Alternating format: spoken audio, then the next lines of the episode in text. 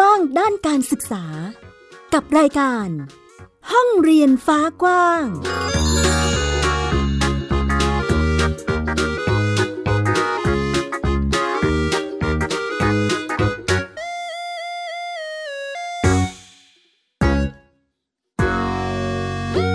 วัสดีค่ะ ต้อนรับคุณผู้ฟังทุกท่านเข้าสู่รายการห้องเรียนฟ้ากว้างที่ไทย PBS Podcast อยู่กับแม่หญิงสกาวรัตน์นะคะ พูดคุยประเด็นด้านการศึกษา ซึ่งวันนี้ค่ะคุณผู้ฟังมีแนวทางหรือวิธีการทำโฮมสคูลโดยใช้กิจกรรม เชื่อมร้อยจากธรรมชาติสู่กระบวนการเรียนรู้ตามความถนัดของผู้เรียน กับบ้านเรียนโลหารชุนค่ะ ที่น้องหิวชื่นชอบกิจกรรมการดูนกค่ะ คุณผู้ฟัง แล้วก็แม่หญิงก็ได้ไปร่วมพูดคุยกับแม่เอค่ะ คุณอัศมาโลหารชุน ซึ่งเป็น คุณแม่และเป็นผู้ที่ดูแลเรื่องกิจกรรมการเรียนรู้การศึกษาของน้องหิวนะคะ น้องหิวเด็กชายสีสันโลหารชุนตอนนี้อายุ 8 ขวบแล้วกับการเรียนรู้ในระดับชั้นประถมศึกษาปีที่ 3 ค่ะ เรื่องราวจะเป็นอย่างไร ชวนคุณผู้ฟังไปรับฟังการสนทนาของแม่หญิง น้องหิวและแม่เอกันค่ะ อันนี้เริ่มต้นเป็นมายังไงคะที่น้องชอบดูนก อืมก็คือจริง ๆ ที่บ้านเนี่ยค่ะ ก็คือมีการดูนกกันเป็น ระยะอยู่แล้ว เพราะว่าคือคุณย่าเนี่ยก็เป็นคนที่ชอบดูนก แล้วเขาก็จะสอนให้น้องดูนกมาตั้งแต่เด็กอะไรเงี้ยค่ะ ทีนี้ก็คือด้วยความที่ดูนกมาเรื่อยๆ แต่ว่าช่วงแรก ๆ ตอนเด็กมากๆ เนี่ยก็จะยังไม่ได้ดูอ่าเขาเรียกว่าอะไรยังไม่ได้ถ่ายภาพเนาะก็คือดูดูเฉยๆ แล้วก็เหมือนดูตามผู้ใหญ่ไปไม่ได้ดูจริงจังมาก ไม่ได้บางทีก็ยังจำไม่ได้ว่าตัวนั้นชื่ออะไรชื่ออะไร เพราะว่าเหมือน ก็คือตัวเองก็แค่เดินตามผู้ใหญ่ไปอะไรเงี้ยค่ะ แต่ว่าก็คือมีการซึมซับการดูนกไปเดินกับคุณย่าบ้าง พ่อแม่บ้างอะไรเงี้ยค่ะ ทีเนี้ยพอเขาเริ่มโตแล้วเขาเริ่มมาหัดถ่ายภาพ เขาก็เริ่มเหมือนพอถ่ายแล้ว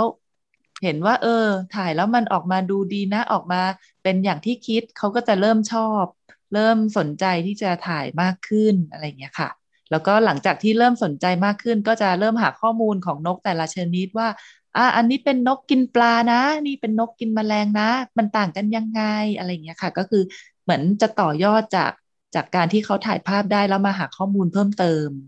ค่ะ อืม แบบนี้ครอบครัวต้องชอบท่องป่าหรือเปล่าคะแม่ ชอบไปเที่ยวธรรมชาติค่ะ มีทริปไปเที่ยวธรรมชาติกันตั้งแต่ยังเด็กๆอยู่อะไรเงี้ยค่ะ ก็คือมีเข้าค่ายบ้างไปกันเองบ้างอะไรเงี้ยค่ะ แล้วแต่จังหวะและโอกาส อย่างของน้องเนี่ยก็คือเราก็จะพาน้องไป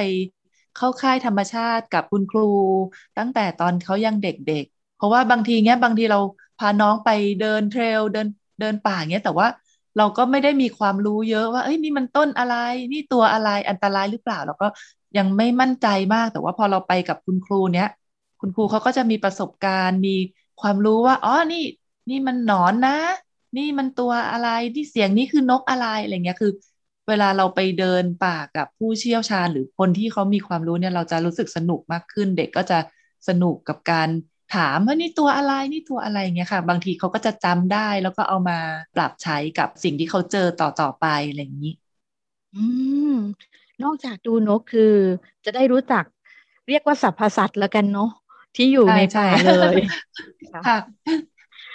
ส่วนนี้ต้องถามน้องฮิวว่าน้องฮิวชอบซื้อหลงเสน่ห์เนาะในการดูนกจากจุดไหนคะลูก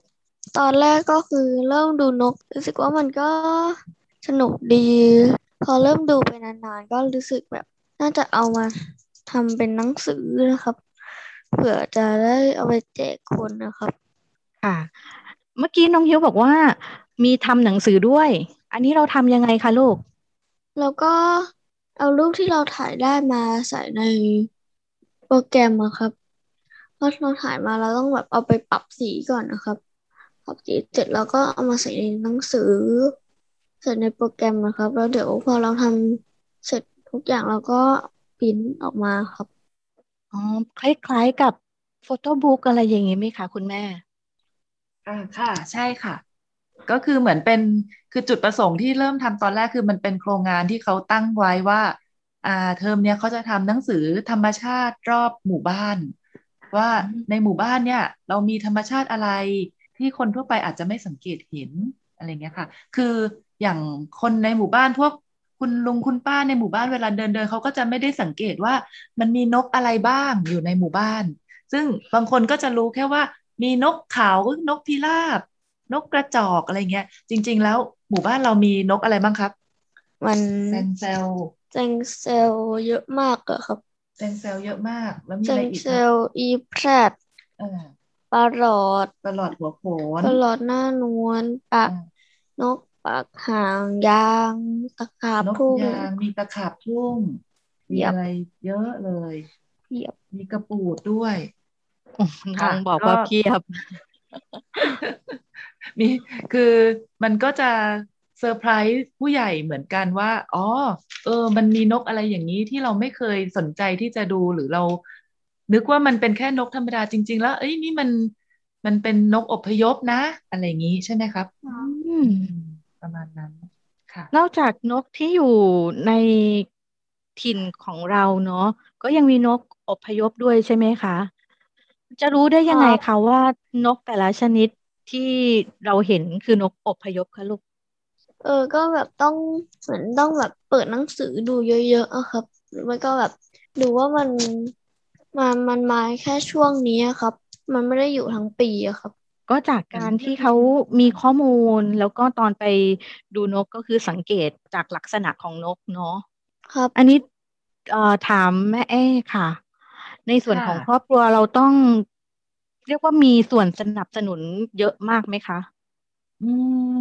ก็คือจริง ๆ เราเรียกว่าสนับสนุน ก็ก็ถูกค่ะ ก็คือให้เขาเป็นคนเริ่มว่าเขาอยากจะเริ่มทำอะไร แล้วก็เราก็อาจจะมีคอยมองภาพรวมแล้วก็ อะลองต่อยอดไปทางนี้ดูไหมอะไรอย่างเงี้ยค่ะ เหมือนแบบตอนแรกถ้าแค่ถ่ายภาพธรรมชาติรอบหมู่บ้านอย่างนู้นอย่างนี้ แล้วพอเริ่มเห็นนกเยอะ เราก็อาจจะอะมันมีทริปดูนกนี้สนใจออกไปดูด้วยไหมอะไรอย่างเงี้ยค่ะ เหมือน เพราะว่าเราก็จะมีข้อมูลเยอะเนอะผู้ใหญ่เราก็จะอ่าถ้าสนใจทางนี้เรามีทางเลือกอะไรบ้างให้เขาเลือก แล้วก็ให้เขาลองลองตัดสินใจว่าสนใจไหมอยากไปไหมอะไรอย่างเงี้ยค่ะ แล้วก็พอเขาเป็นคนตัดสินใจเอง เขาก็จะเต็มที่กับการที่เขาได้ไปทำอย่างเช่นอ่า เหมือนที่ค่ายเคยค่ายที่เคยไปบ่อยๆอะค่ะ ก็คือเขาก็จะมีทีมงานที่คอยถ่ายสารคดีถ่ายรายการธรรมชาติอยู่ แล้วบางทีเขาก็สนใจว่าอะถ้าน้องฮิวอ่ามีเวลาเนี่ย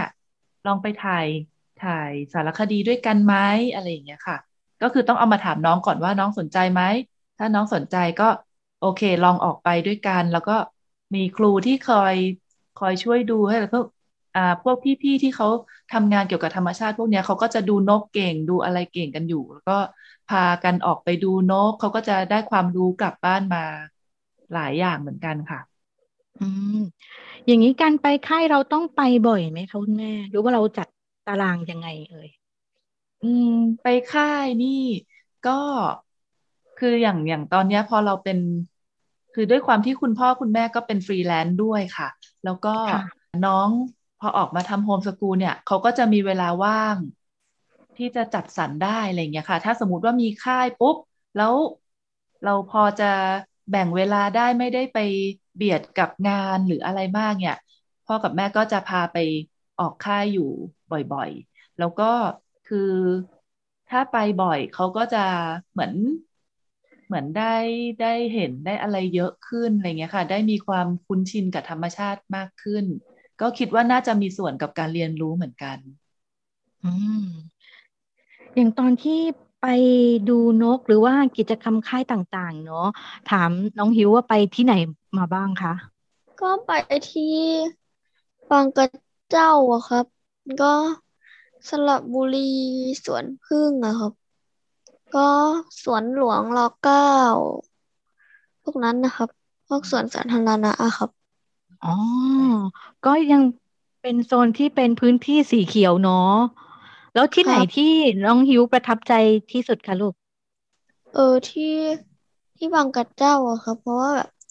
ตอนนั้นไปแล้วก็เจอนกแบบนกหายากนกอพยพหายากอะไรแบบเนี้ยครับ แล้วก็มีนกเยอะใช้ได้อยู่ครับ อืม มีส่วนในการที่เราเห็นนกได้เยอะคือ ธรรมชาติก็ต้องสมบูรณ์ในระดับหนึ่งทีเดียวใช่ไหมคะ ครับ แล้วอย่างการโดนนก น้องฮิวต้องเอาก็แบบอุปกรณ์อะไรไปบ้างคะลูก เอากล้องไปอะครับ เอาหนังสือดูนกไปก็ได้อะครับ หรือไม่ก็เอากล้องส่องทางไกลไปอะครับอ๋อแล้วอย่างตอนแบกกล้องคือแม่หญิงเคยเห็นว่า จะต้องมีเลนที่แบบคือใหญ่มากอะ น้องฮิวถือไหวได้ไงลูกหนักไหมอะก็แบบ ช่วงนี้ก็มีขาตั้งกล้องไปช่วยประคองหน่อยด้วยอะครับอ๋อแรก ๆ ก็เหนื่อย แรก ๆเขาก็ อ๋อมันหนักมากเลย เดินเดินไปสักพักก็หนักอะไรเงี้ย ก็มีช่วยหาขาตั้งกล้องมาช่วยเสริม จะได้เดินทนขึ้นเนาะครับค่ะ แล้วอย่างตอนที่เราต้องถืออุปกรณ์หนักมากเลย ตอนนั้นยังไม่มีขาตั้งกล้องเนาะเคยคิดครับแบบไม่อยากไปแล้วไหมลูก ก็ไม่เคยนะครับ ก็คือแบบอยากเจอนกสีสวยๆด้วยอะครับ แต่พอมีขาตั้งกล้องมันก็รู้สึกสบายขึ้นเยอะเลยอะครับ อืม มีตัวช่วยแล้วตอนนี้ก็ไฟพลุ่งพล่านเนาะอยากจะไปดูนกเยอะๆนะคะ ครับ โอเค ในส่วนของเรื่องการดูนกของน้องฮิวเรารู้แล้วว่า มีอุปกรณ์อะไรบ้างเนาะทีนี้ถามน้องฮิวอีกนิดนึงค่ะลูก หลังจากที่เราได้ไปเรียนรู้ แล้วก็บันทึกเห็นนกหลากหลายทีเดียวนะคะ เราคิดว่าเอ่อเราได้ความรู้หรือทักษะอะไรจากการที่เราลงมือทำสิ่งนี้คะลูกก็คือแบบเราก็แบบมีใช้สายตาเยอะขึ้นนะครับก็แบบแล้วก็ยกกล้องหนักๆก็เหมือนได้ออกกำลังกายอะครับ อืม ต้องเดินด้วยใช่ไหมลูก เดินไปครับในพื้นที่ต่างๆ เพื่อดูนกเนาะ บางทีก็ขี่จักรยานไปอะไรเงี้ยครับอ๋ออ่าถามคุณแม่บ้างค่ะ ประเด็นเดียวกันเลย ก็คือ คิดว่าเขาน่าจะมีความช่างสังเกตมากขึ้นค่ะ แล้วก็มีความเข้าใจในในเรื่องของธรรมชาติมากขึ้น ในแง่ว่าอะนกทำไมถึงต้องอพยพหรือว่า หรือว่าทำไมนกชนิดนี้ถึง เราถึงเห็นได้แค่ช่วงปลายปีนะ อะไรอย่างเงี้ยค่ะ เมื่อก่อนก็จะแบบว่าอ๋อเห็นเห็นได้แค่ช่วงปลายปี แต่ก็ไม่ได้สนใจว่ามันเป็นเพราะอะไรมาจากไหน อันนี้เราก็จะได้รู้ข้อมูลมากขึ้น เหมือนที่จากที่น้องเขาไปเรียนมา แล้วก็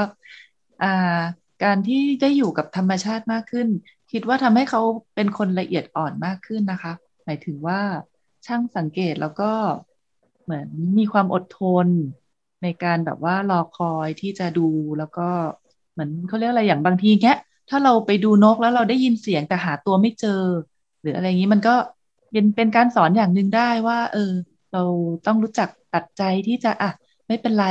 คราวนี้เราพยายามเต็มที่แล้ว เราอาจจะไม่เห็นแต่ไม่เป็นไรเดี๋ยวคราวหน้าเรากลับมาดูใหม่อะไรอย่างเงี้ยค่ะ เพราะว่าอย่างช่วงแรก ๆ ถ้าน้องตอนที่น้องยังเด็กมาก ๆ บางที ก็เคยมีบางครั้งที่แบบ อยากดูอยากเจอตัวนี้มากๆ แต่ก็หาไม่เจอสักทีอะไรอย่างนี้ก็จะมีอาการผิดหวังบ้าง แต่ว่าเหมือนพอเจอเหตุการณ์หลาย ๆ ครั้งเข้าเนี้ยเขาก็จะเริ่มโตขึ้น เริ่มเข้าใจอ่าเริ่มเข้าใจธรรมชาติ เริ่มเข้าใจว่าอะมันไม่ได้เป็นอย่างที่เราต้องการทุกครั้งนะอะไรเงี้ยค่ะ มีความโตขึ้นในเรื่องของอารมณ์มากขึ้น อืมอันนี้ถามถึงเรื่องแก๊งบ้างดีกว่า สมาชิกที่ไปร่วมแก๊งดูนกกับน้องฮิวมีหลายคนไหมคะลูกห้าหกคนนะครับ แล้วก็บางทีก็ไปถ่ายรายการด้วยนะครับ ถ่ายรายการบางทีก็จะเด็กแต่ละคนก็จะไม่ได้ซ้ำกันอะไรอย่างเงี้ยค่ะอ๋อก็คือจะเป็นเพื่อนใหม่ ๆ เข้ามาบ้างไม่ได้ไม่ได้ไปพร้อมกันทุกคนเหมือนทุกครั้งอะไรอย่างเงี้ยค่ะ แล้วมีแบบที่เคยไปค่ายแล้วเจอเพื่อนที่แบบเคยเจอมาแล้วอะไรอย่างนี้มีไหมคะ ก็มีบ้างนะครับแต่แต่แค่บางคนนะครับ เพราะว่าเดี๋ยว มันตอนถ่ายรายการแล้วมันจะซ้ำกันนะครับอ๋อ ก็จะเป็นแบบวนกันไปอะไรประมาณนี้เนาะบางคนก็ไม่เคยเจอก็ยังมาเจอกันนะคะ แต่ว่าทุกคนก็น่าจะเป็นลักษณะที่เราชอบดูนก หรือว่าชอบธรรมชาติเหมือนกันใช่ไหมคะ ครับ ในส่วนของ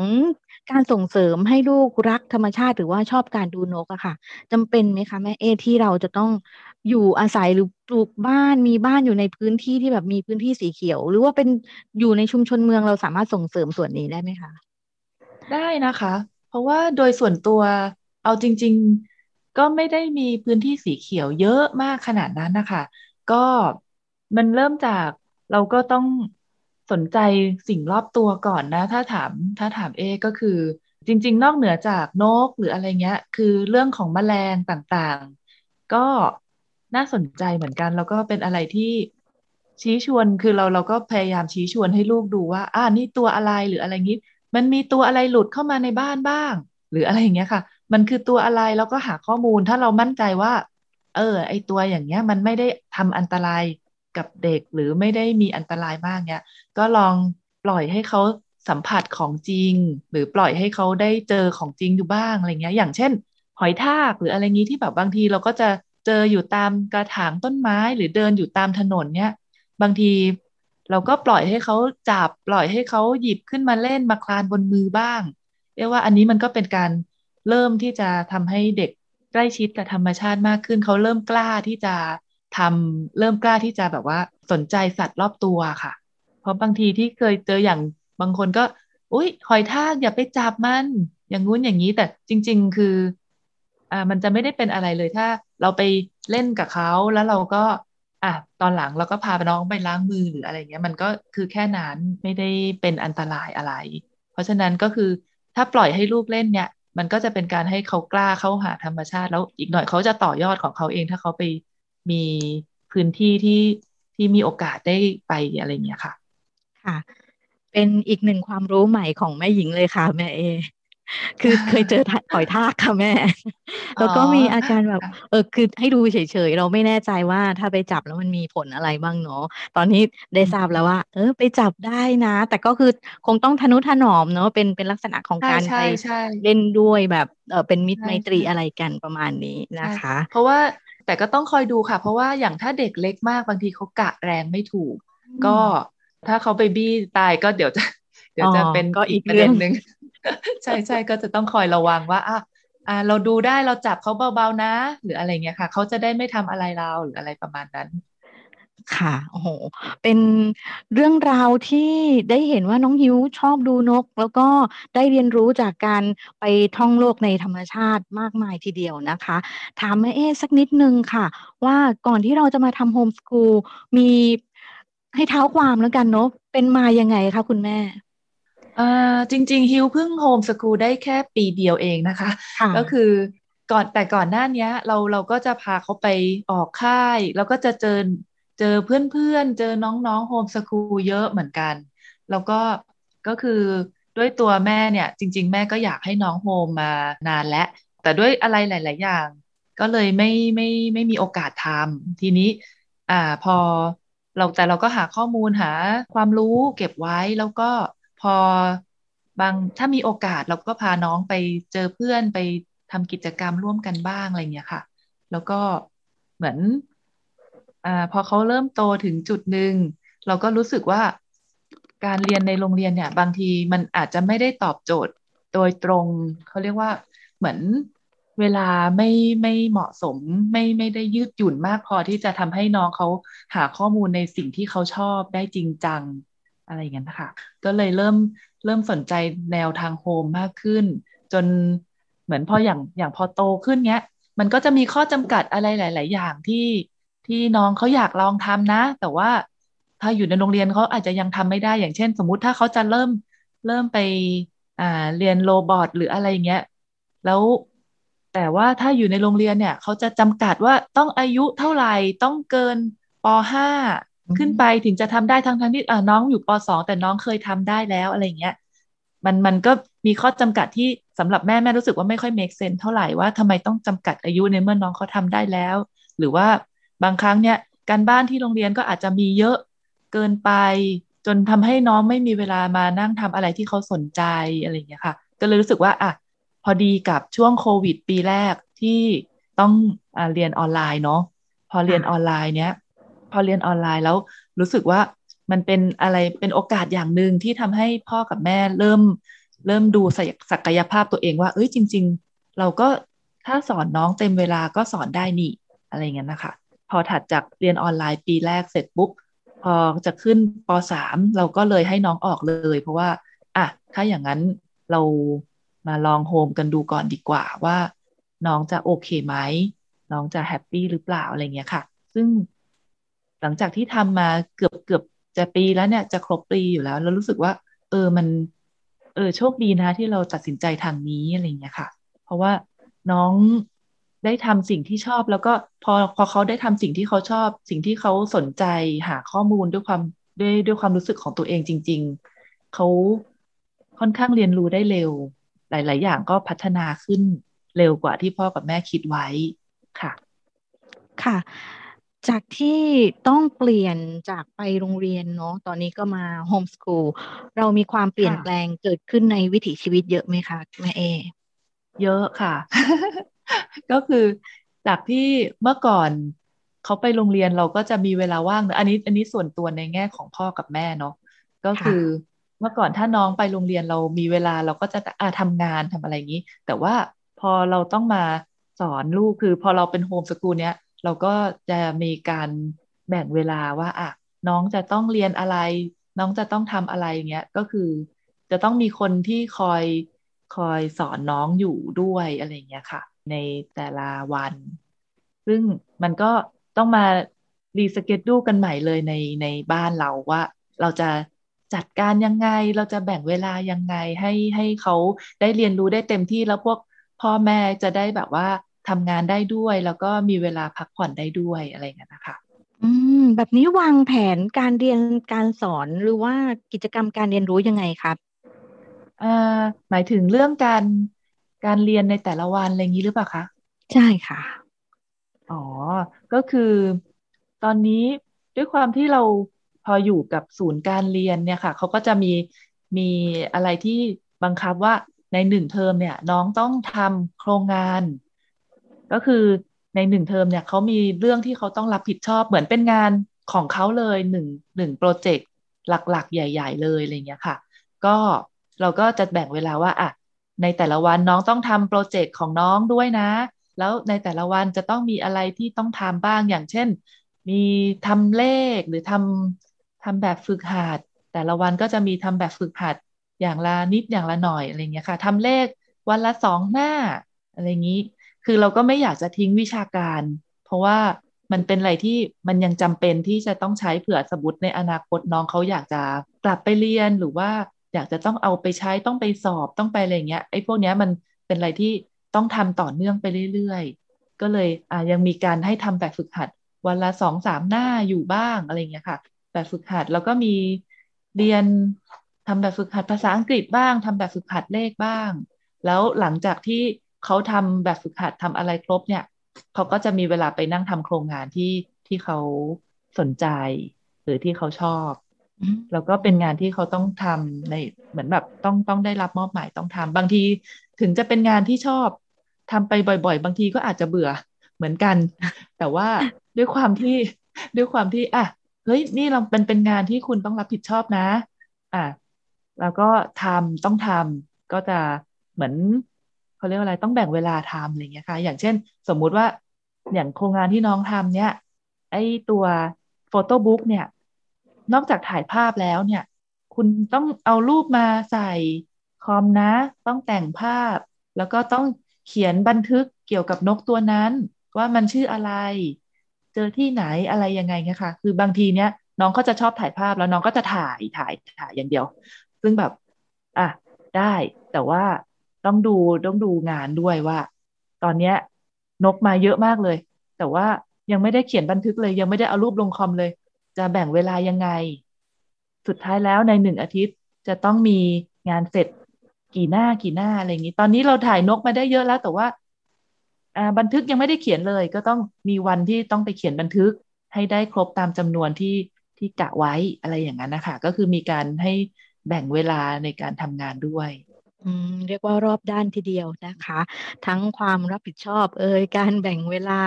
ระเบียบวินัยได้หมดเลยเนาะ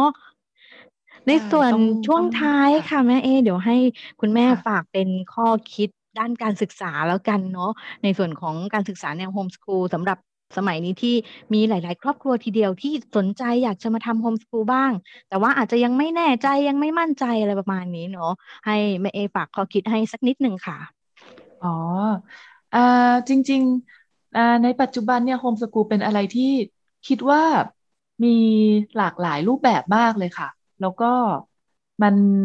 ต่อยอดไปได้หลายทางแล้วก็ค่อนข้างกว้างเนาะทีนี้บางคนก็จะกลัวกลัวนู่นนี่ว่า เอ้ยถ้าทำอันนี้ถ้าเราเอาออก ถ้าเราเอาน้องออกมาแล้ว มันจะไปต่อทางนู้นได้ไหมต่อทางนี้ได้ไหมคือ จริง ๆ คิดว่ามันไม่น่าจะ